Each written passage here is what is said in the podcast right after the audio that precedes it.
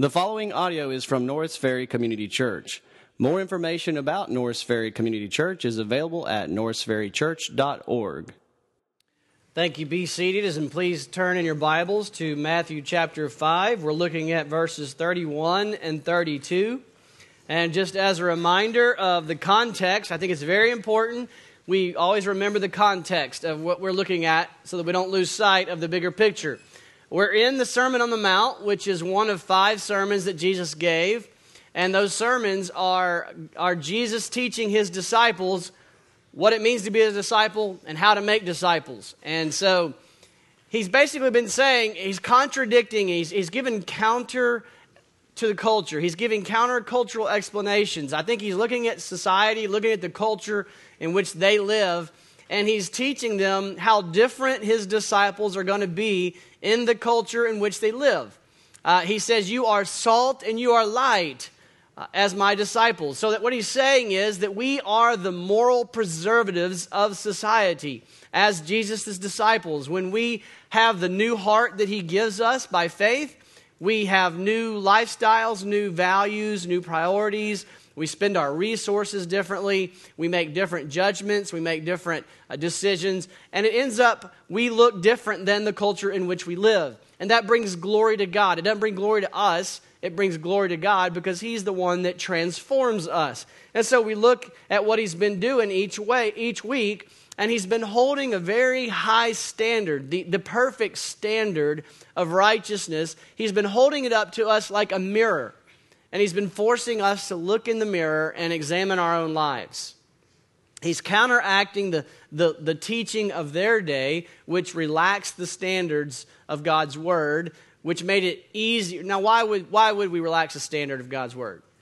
I, I, this is not deep theological teaching. We know our own hearts well enough to know. Why do we ever relax the standards of God's word? It's easier. It's easier.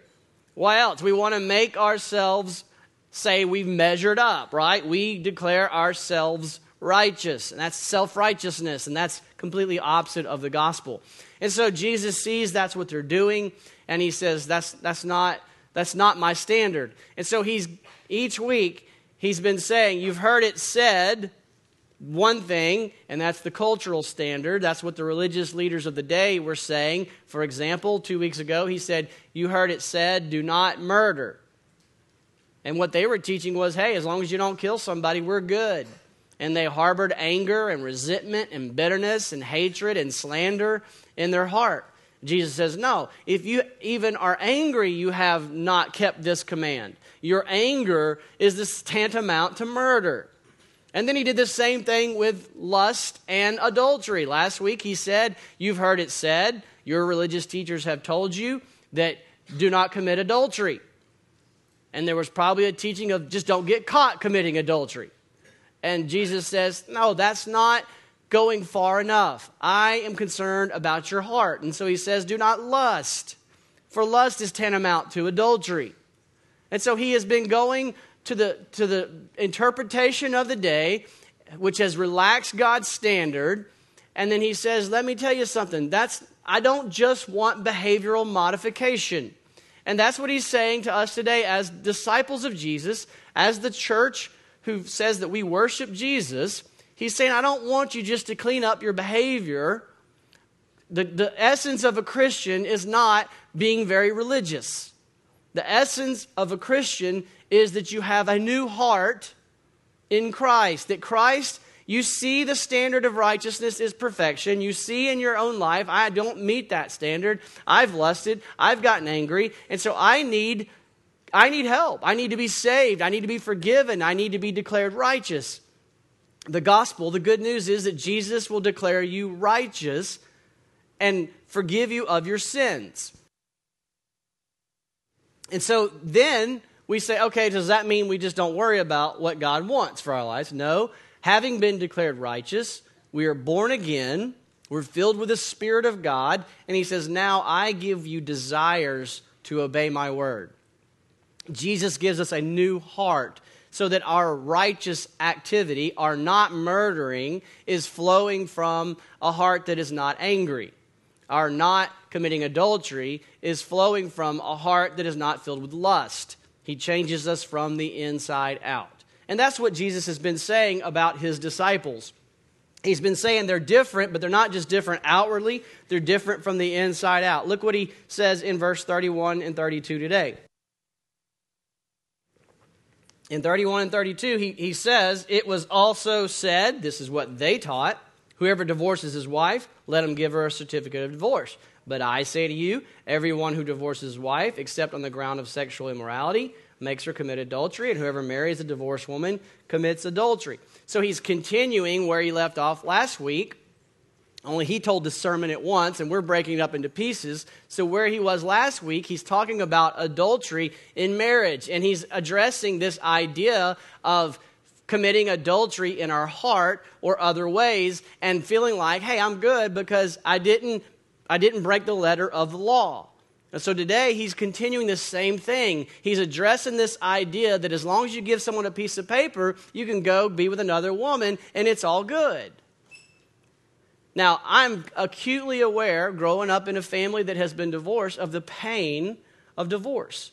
I know that statistics show that many, many people, over half percentage of people in the church, have been through divorce. And so I want to pause for a second and to say, we love you.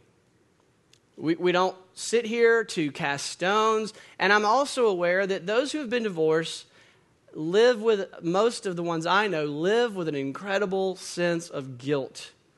And what I would really like to do is just close the Bible and spend the next 30 minutes telling you that if you are in Christ, you have been forgiven. You have been forgiven. You have been forgiven. That's why I love that, that Granger is saying songs about grace after grace after grace. Because look, here's what happens you don't know if I have lust in my heart. You don't know if I have anger in my heart. Those are the first two examples that Jesus brought up. But you probably know if I've been divorced or not. And so that just makes it uniquely challenging. Those who have been through that come in here feeling like they got a big scarlet D on their chest. And that's not the case. What Jesus has been doing is saying, Yes, that's not my will. Yes, uh, murder is not my will, and yes, anger is not my will, and adultery is not my will, and lust is not my will. And what I have been doing each week, I kind of accidentally got into the habit of entrapping you into public confession each week. As the first week I said, Who among here hasn't had anger? And everybody was like, Yeah, that's me. And we're all pretty okay with admitting that. Next week I kind of said, Well, who hadn't lusted? And I think everybody's kind of like, Ooh. I'm glad he's not really acting like this is a serious question. But the point two weeks ago, last week, and this week is not to water the standard down out of empathy. I want to do that. I want to avoid this passage because I love you. But what we understand is the grace in this, the goodness of, of facing these texts that we come to week in and week out, is none of us is let off the hook. Why is that good news? Because none of us is falls short of the grace of God in Jesus Christ. So, hear me say that. This message is not just to those who have been through divorce. This message is to every single person in here because it addresses our attitude towards marriage.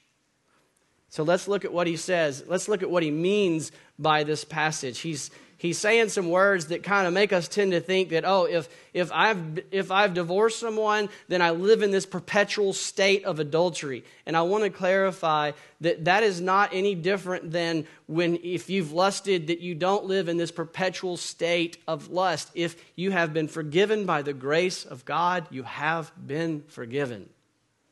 But then God calls us to greater things of obedience so once again, we find the same pattern that Jesus has been using. You have heard it said, but I say to you. Jesus is correcting the shallow interpretation of scriptures that was being done by the religious leaders of his day. And he is saying, no, that is not my standard. So, to, to understand what he's saying, we need to understand, first of all, what is God's teaching on marriage and divorce. And then we will look at what they were doing with that teaching. And then we will look at what Jesus did to straighten the message up. So, you thought we were only going to have two verses. Sorry. No, we're going to Matthew 19, 3 through 9. So, turn in your Bibles to Matthew 19, 3 through 9. Kevin and Caitlin Wilsey already read in the early portion of the service about Ephesians, which was another teaching of God's plan for marriage. Here we see Jesus speaking to the Pharisees and the scribes uh, about this same issue. And I think it really is very connected. It's the same gospel, it's Jesus again, and it looks like this is where we the context of what Jesus is saying. So, let's try to understand what Jesus is saying here. He says in Matthew 19 verse 3, Pharisees came up to Jesus and tested him asking, "Is it lawful to divorce one's wife for any cause?" And he answered, Have you not read that he who created them from the beginning made them male and female, and said, Therefore, man shall leave his father and mother and hold fast to his wife, the two shall become one flesh, so that they are no longer two but one flesh. What therefore God has joined together, let not man separate. They asked about divorce, he talked about marriage. Verse 7 well, they said to him, Why then did Moses command, keyword, why did Moses command one to give a certificate of divorce and to send her away? And he said to them, Because of your hardness of heart, Moses allowed you to divorce your wives, but from the beginning it was not so.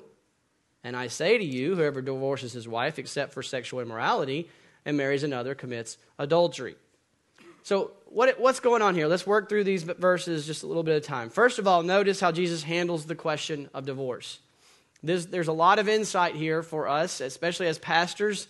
People want to come, and I know right now your mind is filled with a thousand questions of permissible divorce, not permissible. What about this situation? What about that situation? And when you come to a pastor with that, the first thing that we should do is to say, let's talk about marriage let's talk about what is God's design for marriage.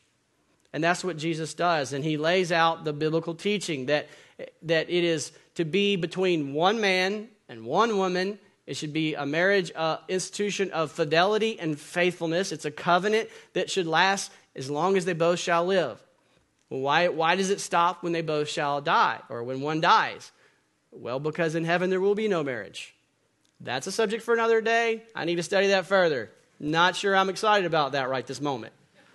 But he says, as long as the two are married, are, are alive, that covenant is in place. And so, inherent in this, implied in this, is a principle that I think is where God is, where Jesus is working from. That he's saying, look, I don't care what happens and what goes on in this crazy world that we live. That's what hardness of heart, filled with sin and filled with problems and riddles. That even, even in the case of this, he's saying, listen, my ideal, my preference, my will, my design is that a man and a woman covenant together, become a one flesh relationship for all of their lives. That should be the principle that he's that we live by. That should be our view of marriage. We should hold in a culture that is constantly redefining marriage who can be married, what marriage is, what it takes to dissolve the marriage.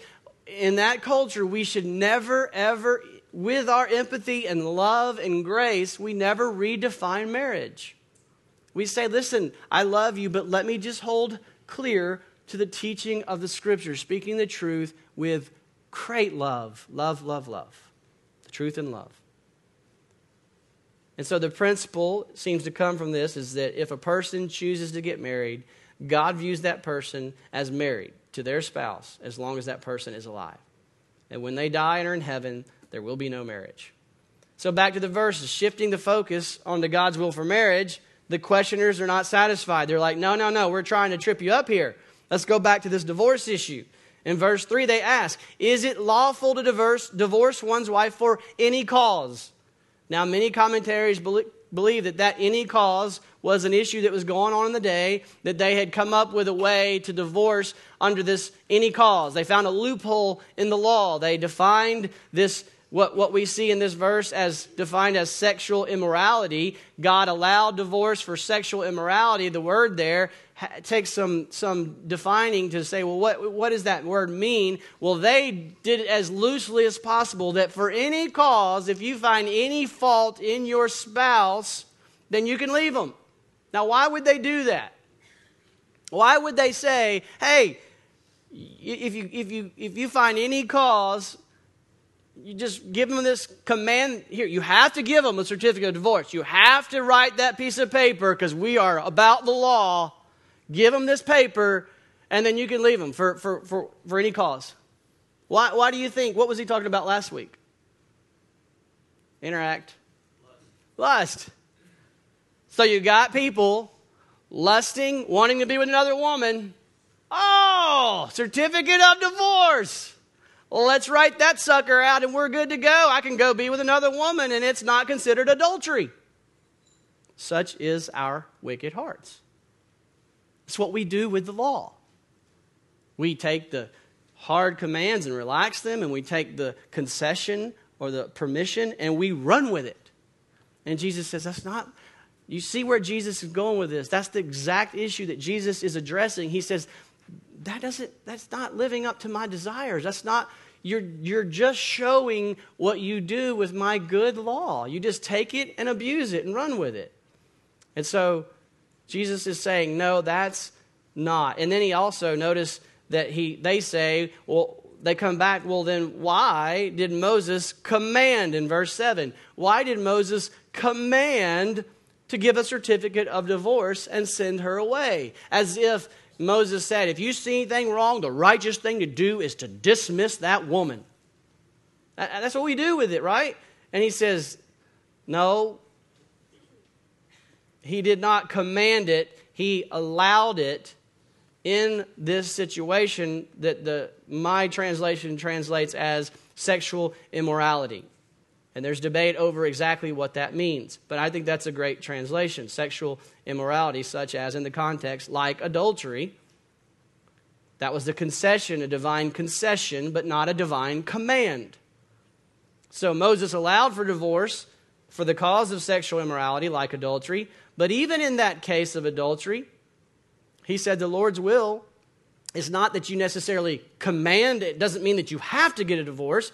It just means that that's allowed, but I would say that he says, even then, consider fighting for your marriage. But once the divine concession was given, the scribes take it and run with it, and they're looking for a way to legalize their adultery. That's what's going on here. That's the issue that Jesus is addressing. Is they're trying to use this loophole to legalize their adultery.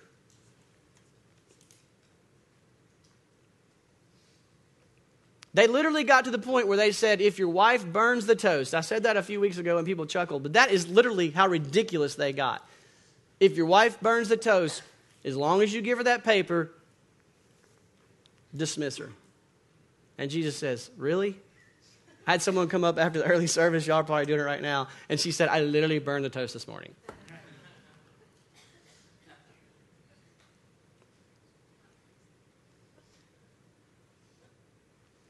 And so, with this idea of them trying to escape the law of adultery, they're trying to get around that law of committing adultery. Jesus says in verse 9, No, I say to you, whoever divorces his wife except for sexual immorality and marries another commits adultery. Is that clearing it up, I hope, for reading these texts? Jesus says, No, you're not obeying the seventh command by simply giving her a piece of paper when you're just trying to go be with another woman.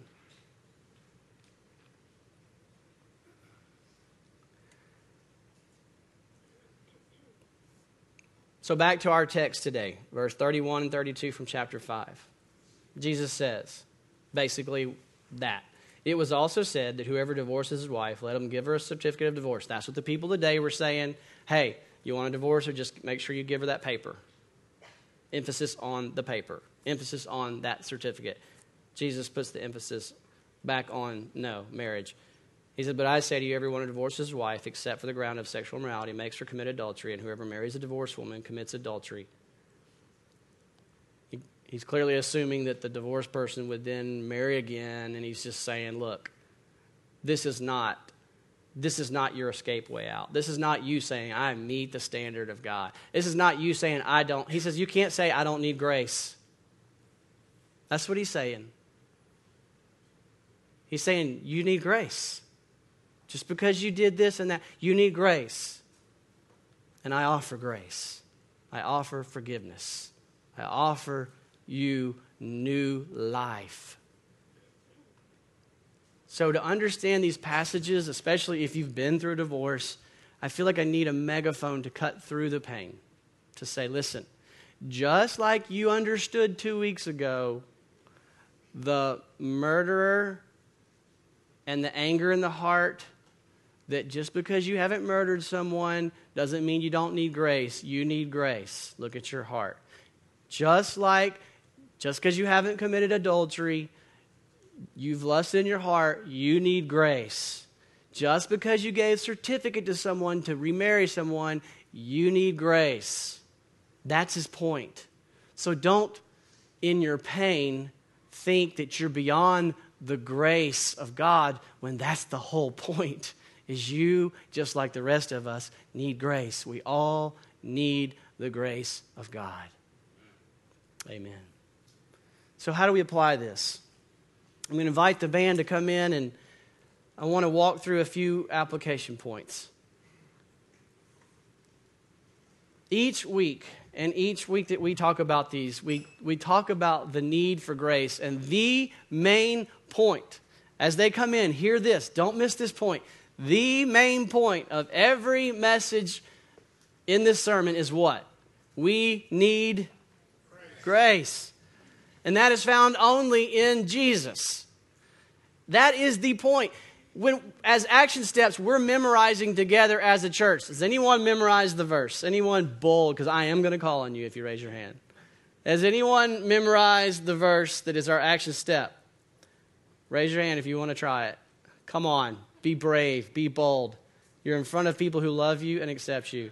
But unless exceeds that of the scribes and pharisees you will never enter the kingdom of heaven why is that so important? That's the point of his Sermon on the Mount, is that your righteousness has to exceed this, this shallow behavioral modification righteousness that everyone's talking about. He says, You've got to be perfect.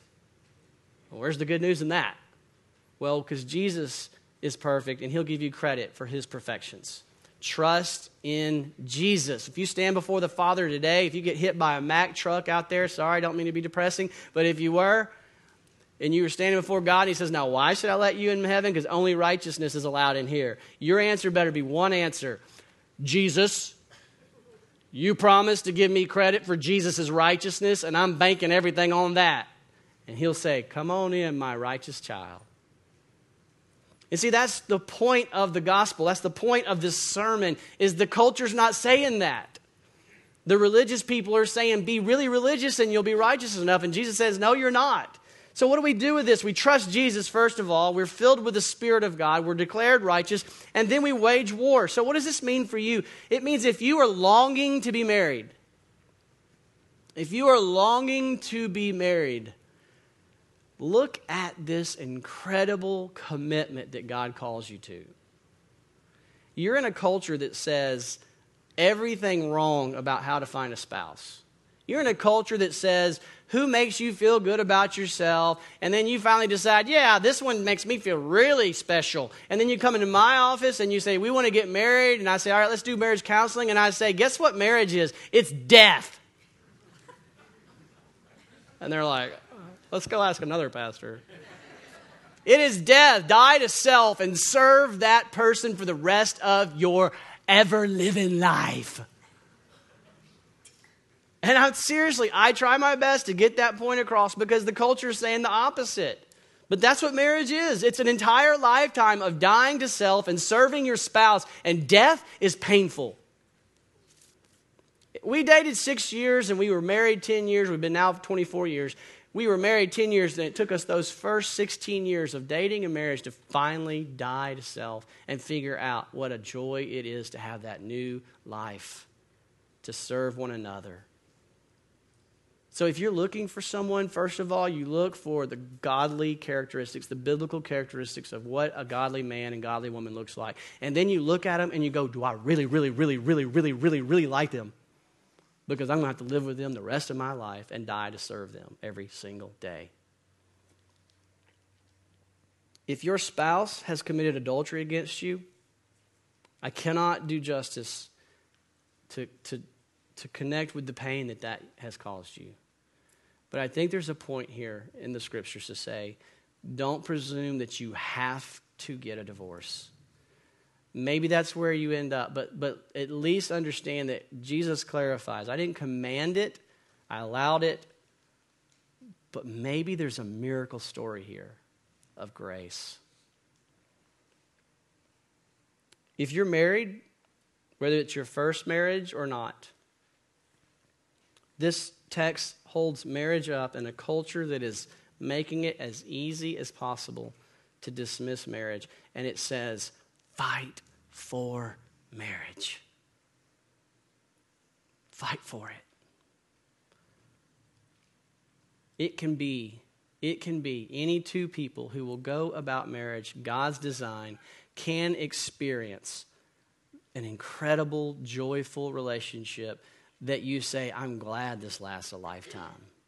I'm glad it's a lifelong commitment. Don't give up. Get counseling. Let us help. God, I've seen it so many times. When two people are committed, if they will faithfully strive by God's grace to work on their marriage with help, He resurrects relationships. And it's worth the effort. Father God, would you just make us a people of grace? You're so worthy. And we want to give you the glory that you deserve, Lord. May your grace, may we breathe in your grace, may we breathe out your praise. May our marriages bring glory and honor to your name. It's in Christ's name we pray. Amen. Thank you for listening to audio from Norris Ferry Community Church located in Shreveport, Louisiana. Feel free to make copies of this message to give to others, but please do not charge for these copies or alter the content in any way without permission. For more information about Norris Ferry Community Church, please visit us online at norrisferrychurch.org.